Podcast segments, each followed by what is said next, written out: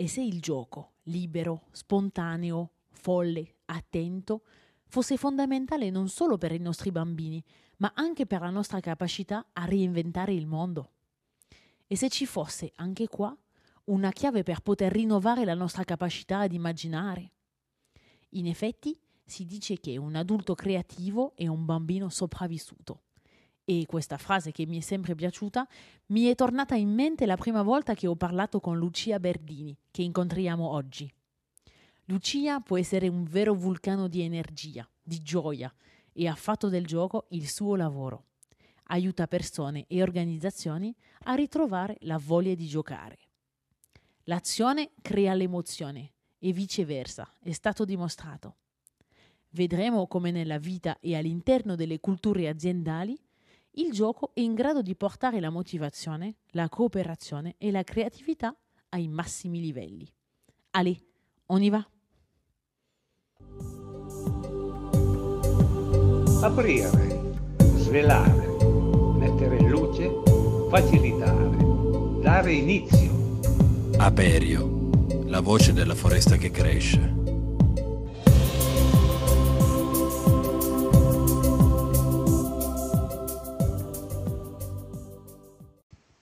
Ciao Lucia, benvenuta ad Aperio.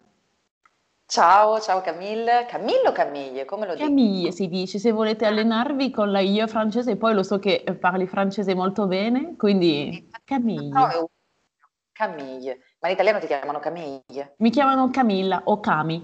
Ok, allora ti chiamano Camille. Invece sono davvero onorata di essere ad Aperio, davvero tanto. Ringrazio te, ringrazio Melania che ha fatto da ponte per noi. Esatto, mi ha fatto da ponte con molte persone, si vede che proprio nel suo DNA sono molto felice.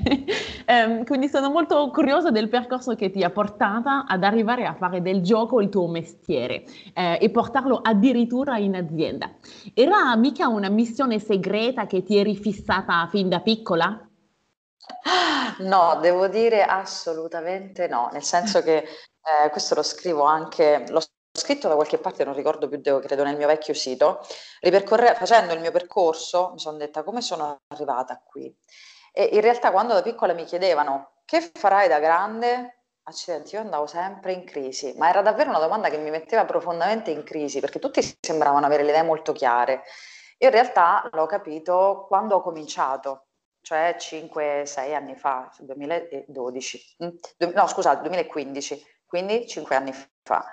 Ehm, fino, fino a prima io non sapevo cosa avrei fatto. Mi ricordo che da piccola a un certo punto l'unica cosa che sapevo che amavo davvero era leggere. Cioè io leggevo ore, ore, ore, infatti ho perso la vista proprio per questo, perché mi trovavano al buio a leggere.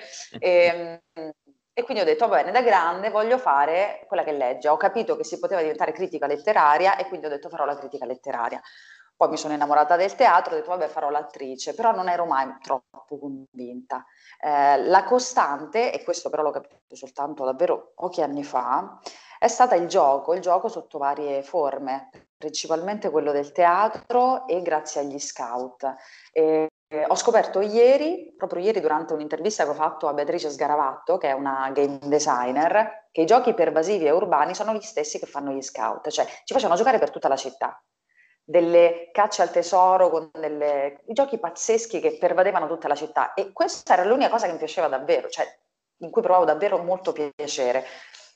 E in qualche modo sono riuscita, dopo un periodo molto duro della mia vita, a recuperare quella parte lì, a recuperare la voglia di giocare, di far giocare gli altri, eh, passando per la risata incondizionata, quindi a un certo punto mi sono convinta che il mio mestiere sarebbe stato portare la risata incondizionata, quindi ridere senza un motivo. Poi ho capito che in realtà la risata era una parte di questo, di questo mh, magma che è il gioco in realtà, cioè la, è la grande scatola, è la scatola per me, il gioco. Dentro riesco a metterci davvero tutto quello che amo, dalla complessità al pensiero quindi non lineare, alla teoria del caos, i sistemi, tutto, però letto con la lente del gioco. E, e questo ha fatto la differenza nella mia vita, nella qualità della mia vita. Vedevo che la faceva anche nella vita degli altri primi anni non ho guadagnato granché, non era un mestiere, era la mia passione, la portavo. E poi piano piano hanno cominciato a chiedermi progetti sempre più grandi finché ho convinto qualcuno che lavorava in azienda, non so bene come, credo con l'entusiasmo, il mio veramente grande entusiasmo quando parlo di questi studi che raccontano che il gioco è una variabile fondamentale della felicità, ho detto vabbè, ma sì, proviamo. E i risultati effettivamente hanno portato a dire, mi hanno portato a credere che potesse essere il mio mestiere vero, cioè il mio lavoro. Eh, infatti faccio fatica a chiamarlo lavoro perché mi diverto, mi diverto un bel po'.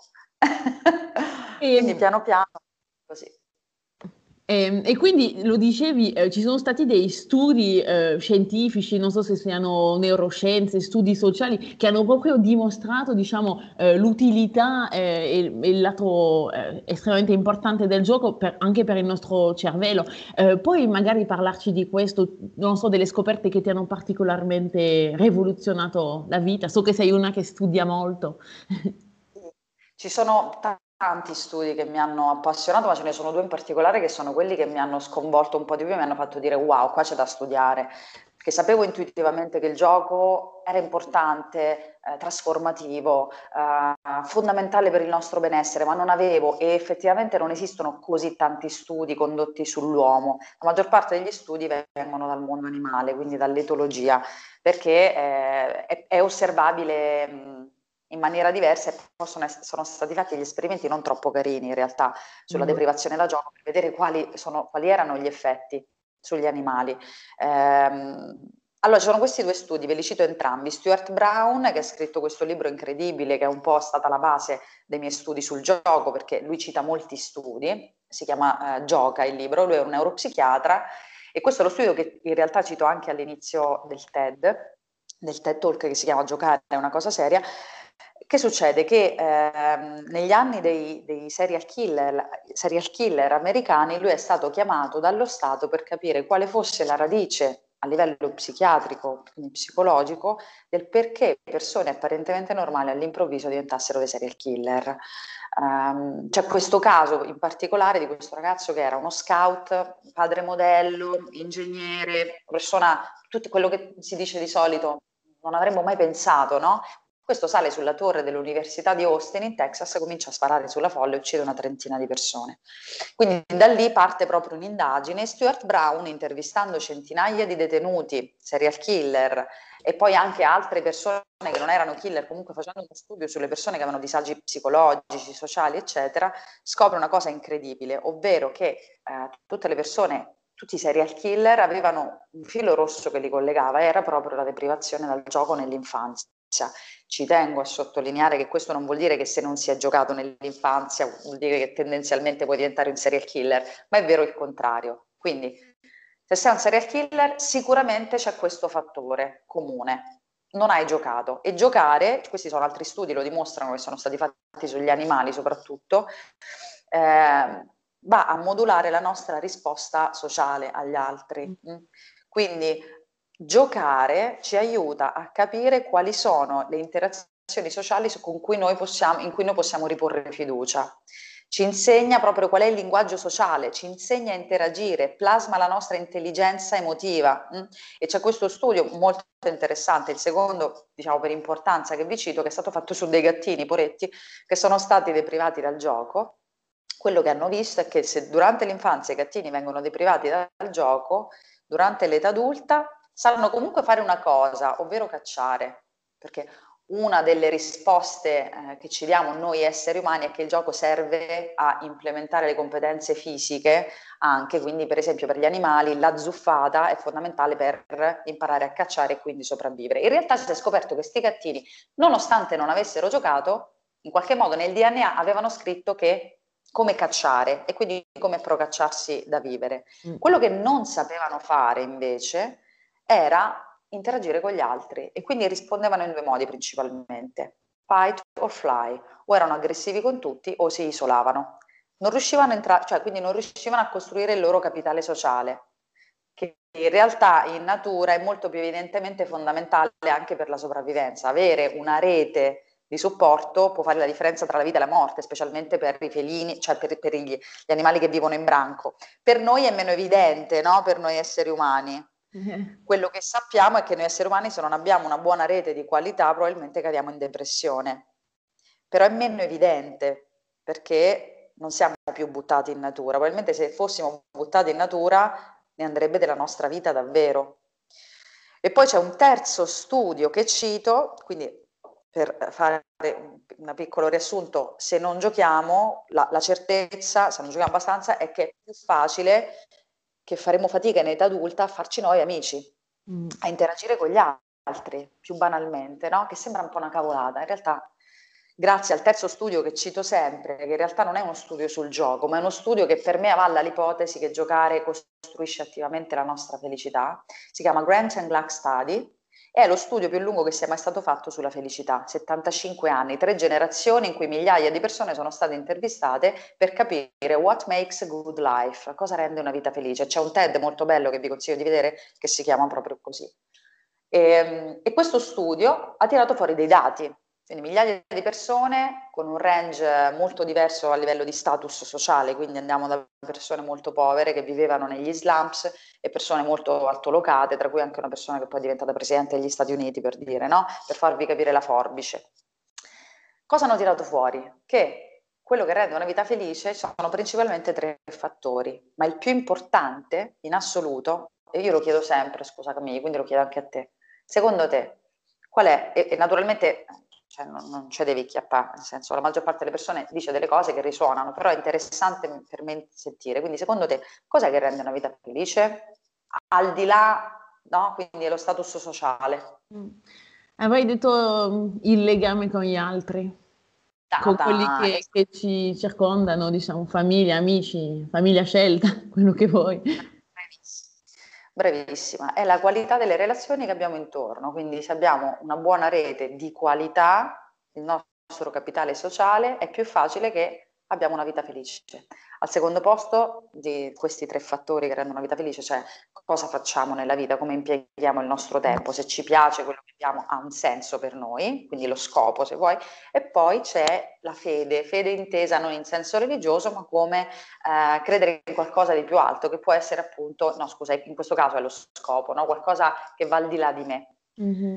Quindi questo per avallare l'ipotesi che, la tesi anzi, che giocare costruisca attivamente la nostra felicità. Perché? Se avere una rete di qualità ci rende più felici e giocare ci aiuta a creare una rete di qualità, vuol dire che giocare, se A è uguale a B e B è uguale a C, vuol dire che A è uguale a C, insomma, che giocare ci rende delle persone potenzialmente più felici, non è scontato.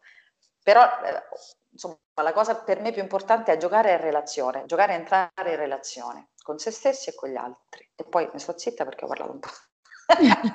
no, interessantissimo. Quindi capisco che il gioco è quasi un bisogno fisiologico, eh, uno può continuare a mangiare, a vivere, diciamo a, ehm, a, nutrirsi il corpo, però se non gioca non alimenta il proprio cervello e, e andiamo nel muro. Però ho l'impressione che eh, crescendo ehm, lo perdiamo di vista e che eh, oltre a questo non siamo tutti uguali davanti alla nostra capacità a giocare.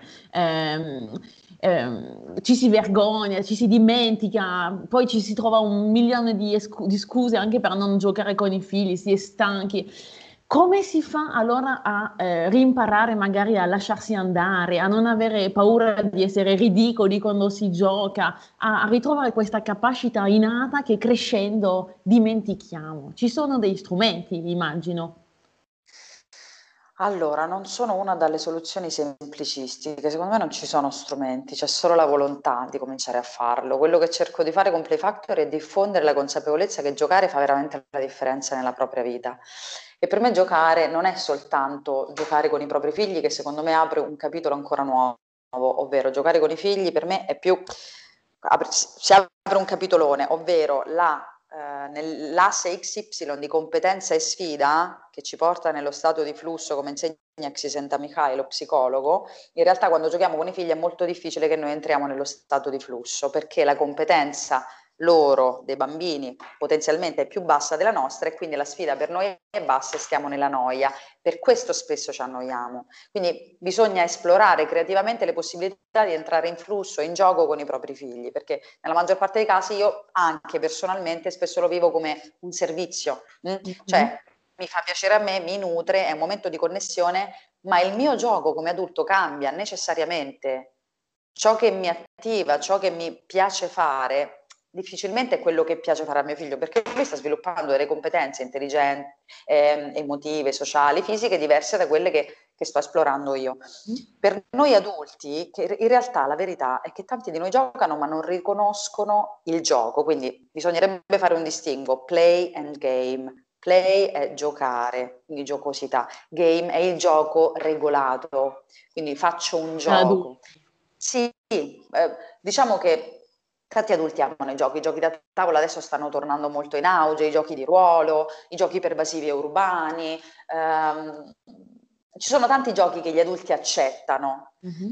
Quello che viene accettato meno è la giocosità, perché si può essere anche molto seri e giocare, sì certo, un gioco, un game, ma l'adulto quello che fa fatica è abbandonare il senso, abbandonare la zona di comfort. Poi per ognuno questa zona di comfort è diversa, però quello che voglio dire, il messaggio che voglio lasciare è ehm, riconosciamo qual è il nostro gioco, ognuno di noi ne ha uno, ehm, esploriamo e visitiamo questa zona di comfort in maniera graduale, no? E diciamo, ma se a me da piccolo, e Stuart Brown lo dice, scoprite la vostra storia di gioco, probabilmente quello che facevate da piccoli vi faceva andare nello stato di flusso e vi faceva perdere cognizione di spazio e tempo, è lo stesso elemento che oggi vi attiverebbe. Quindi, eh, e racconta la storia di questi manager che a un certo punto della loro vita, due amici manager hanno detto basta, eh, molliamo tutto e apriamo un forno, perché loro avevano capito che a loro piaceva fare il pane. E, e hanno riscoperto che nella loro storia di gioco in realtà impastare con la loro nonna era la cosa che amavano di più e quindi hanno detto molliamo tutto e apriamo il forno. Quindi io intendo il gioco in maniera un po' lata, non solo come game, ma anche come proprio to play, trovare il proprio elemento, potrebbe essere tornare a, ad andare a cavallo o dipingere o uh, iscriversi a un corso di Lindy Hop, però è coltivare la propria parte giocosa. Mm? Per esempio, io so già e non lo sto facendo, ma perché adesso non si può e non ho una scuola molto vicina, vorrei fare Lindy Hop. Cioè a me ballare Lindy Hop, Lindy Hop è un ballo anni 50. Okay eh, molto bello, a me piace particolarmente. Ho sempre fatto dei mini workshop in giro, quando stavo magari in Belgio, un periodo c'era un insegnante di Indiop durante uno scambio europeo, lì ho perso la testa, l'ho persa. E ho detto, io so già che per nutrire proprio il mio gioco, io dovrei fare un corso dell'Indiop. Quindi ehm, troviamo il modo di esaudire no? quella vocina che dice dovrei fare, eh ma non ho tempo, eh, ma... tocca trovare un tempo settimanale almeno senza fustigarsi se poi quella settimana salta, però cercare di essere consistenti nel dedicarsi un tempo. Giulia Cameron, che ha scritto questo libro percorso molto bello, The Artist Way, La via dell'artista, che è un percorso di tre mesi per recuperare le proprie fonti creative. Io l'ho scoperto quando ero in Spagna. Um, e a me ha cambiato la vita personalmente, perché è un percorso di tre mesi in cui tu devi fare delle attività molto creative, tra cui eh, fare settimanalmente l'appuntamento con l'artista, che è l'appuntamento con il te stesso bambino. Cosa vorrebbe fare la te stessa bambina? Ti dai, ti scrivi l'orario e lo fai. Era la, l'appuntamento più strano della settimana per me, un tempo per noi in cui nutrire quello che amiamo fare. Quindi ecco, io intendo per gli adulti playfobici che hanno paura del gioco questo. Dedicarsi un tempo per fare ciò che amiamo definalizzato, perché il gioco questo è, non ha un fine, non è produttivo, produttivista, no? è, fuori dalla logica produttivista, altrimenti non è un gioco. Se lo faccio perché mm. voglio diventare più creativo, voglio diventare più produttivo, voglio diventare più motivato e collaborativo, sono già fuori dal gioco. Mm. Produttività, creatività, cooperazione, motivazione sono in realtà dei risultati naturali, non lo scopo che devo perseguire, perché se io sto perseguendo quello scopo sono già fuori dal gioco, non sto più giocando. Mm, quindi è un discorso un po' complesso, però farvi capire che si gioca per il puro piacere di giocare, for the sake of it. Ci possono essere degli scopi, naturalmente, ma mentre sto giocando devo essere lì. Ecco. Wow, immagino tutta la sfida di portare questo in azienda, dove il tempo di solito è super contato e tutto deve avere uno scopo. Eh.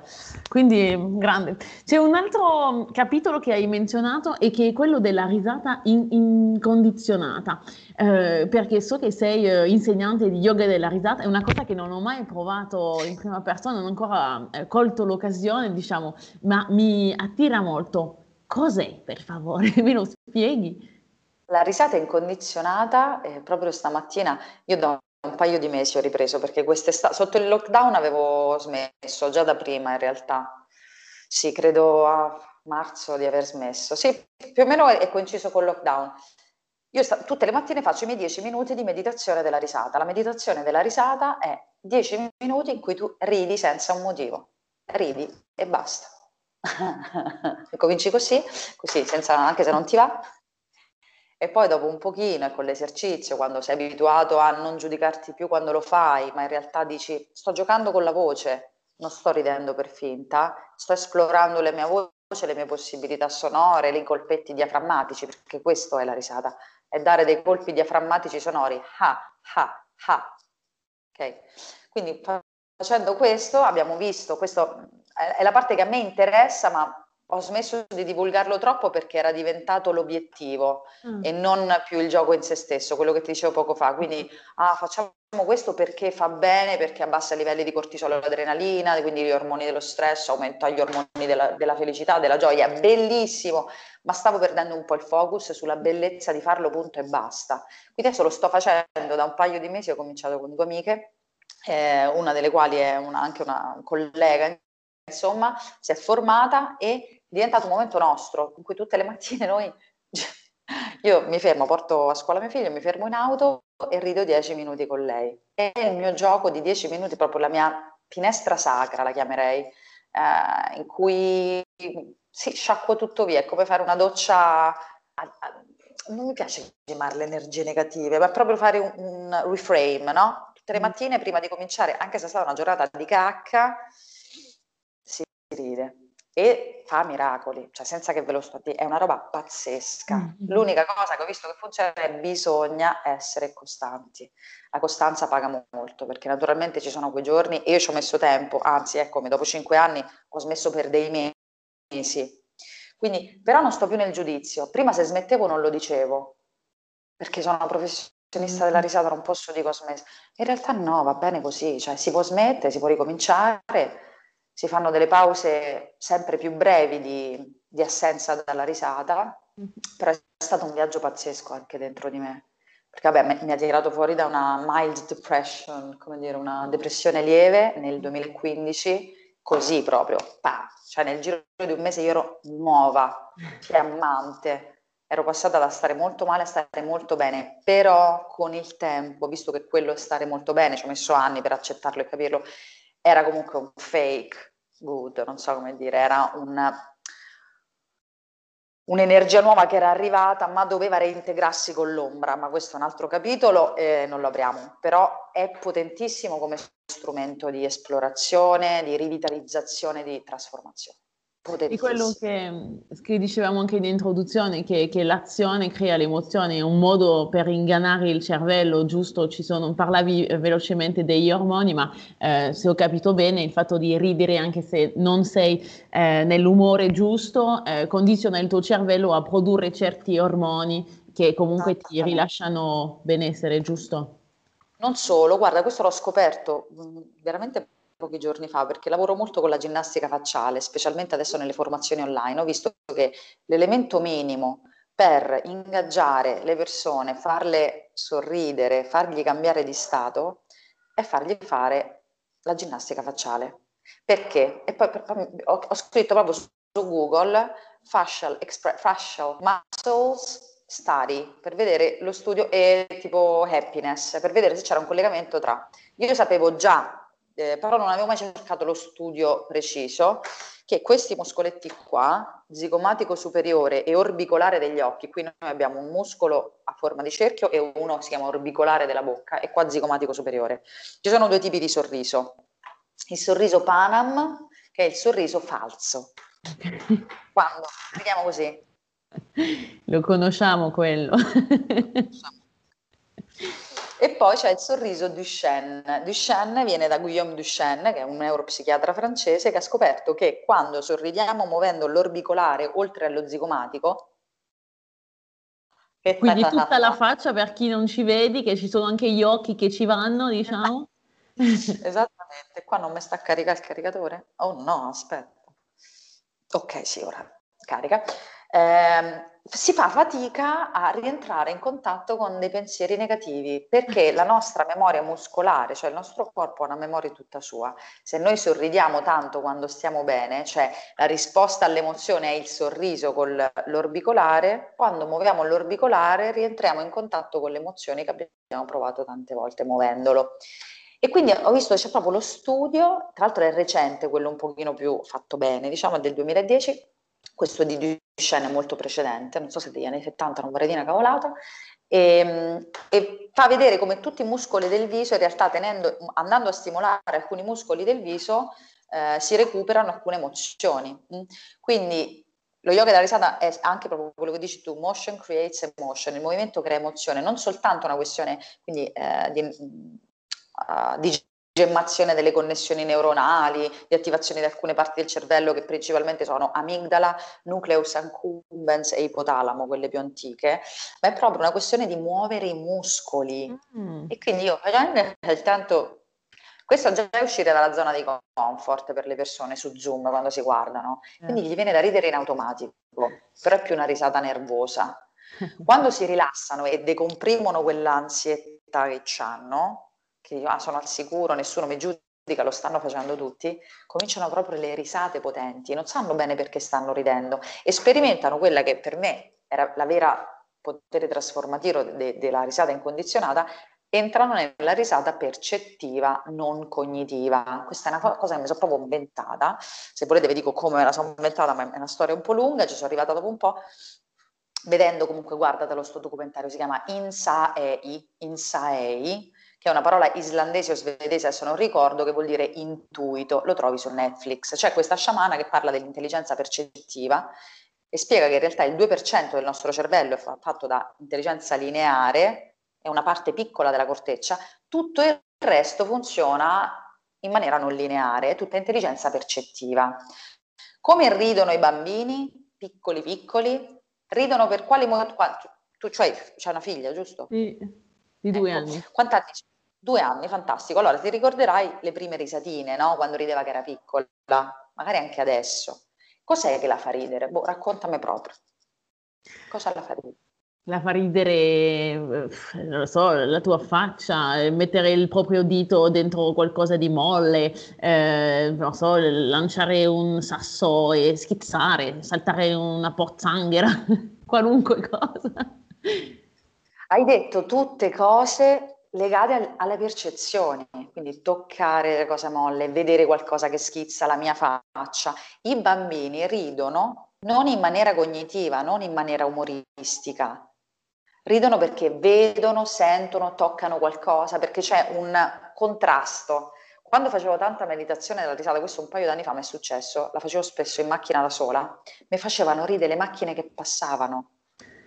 Cioè passavano le macchine e mi facevano ridere e c'è un'altra immagine potente che è nel libro Autobiografia di Marina Abramovic, Attraversare i muri, una delle più grandi performer artist al mondo, forse la prima grande, ehm, lei racconta come tornando da un viaggio in Oriente si riporta a casa dei monaci buddisti. La mattina alle 5 sente che questi stanno a ridere, dico ma perché ridono? Va di là Dice adesso manda a vedere che stanno a fare, perché stanno a ridere alle 5 del mattino. E questi monaci stavano guardando le bolle del latte che bolliva e ridevano. E questa cosa qua è rientrare in, in una risata legata ai sensi, non alla cognizione. L'adulto fa fatica, cioè è come se c'è un velo davanti. Mm? E quindi ridere per la ginnastica facciale è rientrare immediatamente in quel tipo di risata lì. Non rido perché mi stai facendo la battuta e io la devo capire, cioè anche se è un grado cognitivo basso, un bambino appena nato, non è che c'è una cognizione sviluppata, la corteccia hai voglia, eppure ride, basta che gli fai bubusettiti mm. e ride. Quindi è, è rientrare in quel tipo di risata lì per me, la vera potenza, terapeuticità non lo dico, però trasformatività. Eh sì, io vedo, eh, vedo molto la, la, capacità quindi a fare come dei, eh, dei, legami diversi nel tuo cervello, magari a decostruire divertendosi e sono molto fiduciosa che probabilmente giocando si riuscirà a trovare delle soluzioni creative alle grandi sfide sociali e climatiche che, che dobbiamo affrontare. Infatti volevo chiederti se hai già pensato di inventare un gioco per salvare il pianeta? no. Ancora no? Non ce fare. No, no, non ce la posso fare, nel senso che ci vuole tempo, energia. Io il mio piccolo pezzo di eh, contributo, di impatto, di ricaduta positiva sul sistema lo porto diffondendo il verbo, cioè studiando, portando cose. Game, non sono una game designer, tutti se vogliamo siamo dei game designer.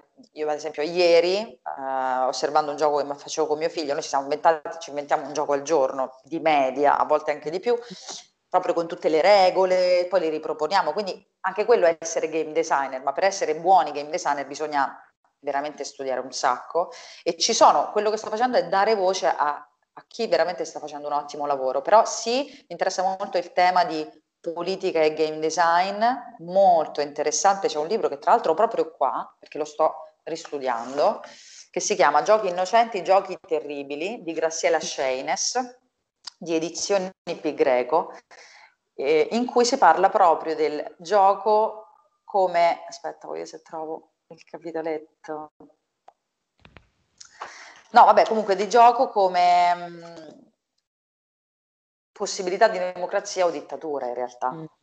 E lei cita il gioco, non so se avete presente, della regina di cuori nel, Alice nel Paese delle Meraviglie, quando gioca a croquet, obbligando le carte a stare piegate, no?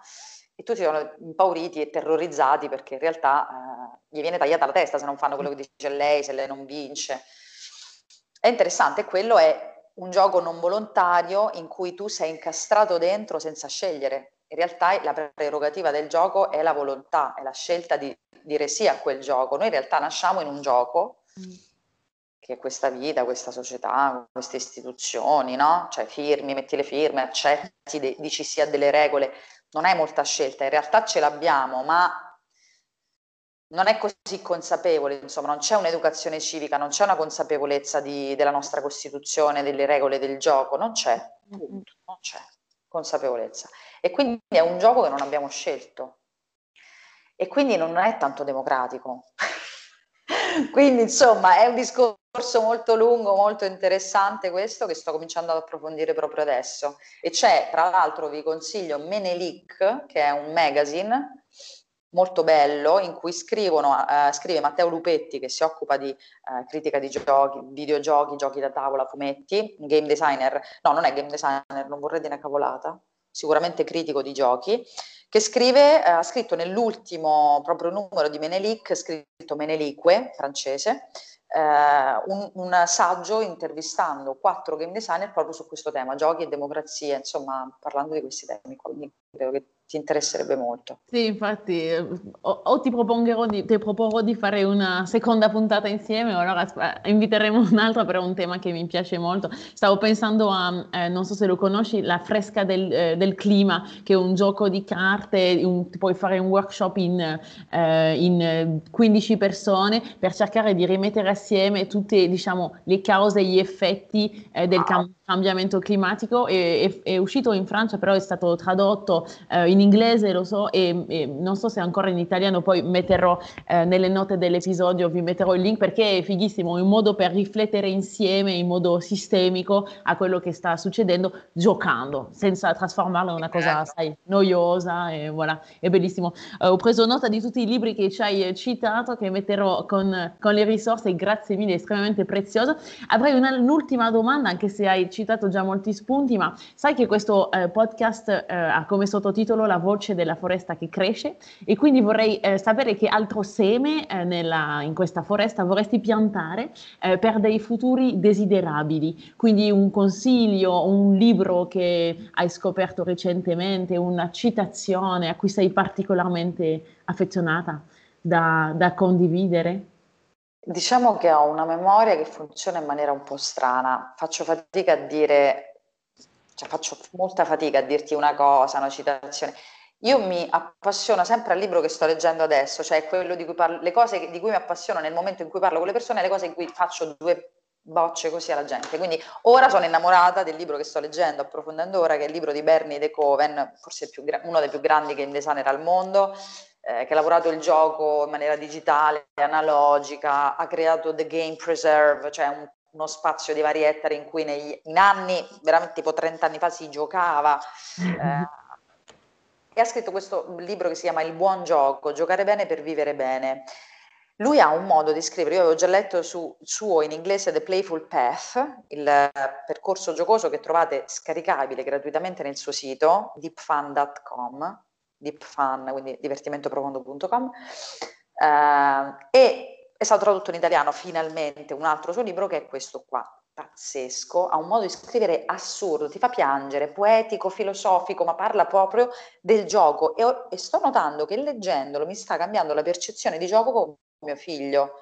Cioè adesso grazie ai suoi filtri io mi accorgo, dico wow, no, sta facendo la cornice, sta mettendo le regole, lo sta facendo lui. Siamo entrati nel cerchio magico, ogni volta che mi chiede il time out. Cioè sono tutti elementi che mi sta dando per leggere il gioco. Quindi eh, credo che il, gio- il libro che chiunque si interessi di gioco must have, un must read. Veramente bello perché parla di... Eh, questa proprio per me è la cultura del gioco. Avere le parole per parlare delle cose giuste, mm-hmm. far sì che le persone che si occupano di educazione, formazione, queste cose le devono sapere.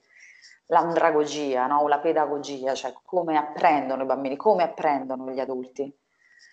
Quindi ecco. Quello è il seme, un, un altro seme. Grazie infinito, è stato super interessante, ti ringrazio, grazie del tuo entusiasmo e della tua passione. A presto, Lucia. Ciao. Ciao. Ciao. Grazie per aver ascoltato Aperio. Se il progetto vi piace, un ottimo modo per aiutarlo a diffondersi è condividerlo sui social e parlarne ai vostri parenti o amici. Per non perdervi dei contenuti potete abbonarvi gratuitamente alla newsletter su aperiopodcast.com barra progetto. I vostri commenti sono preziosi anche per suggerirci tematiche o esploratori che vi piacerebbe sentire. Grazie mille e a presto!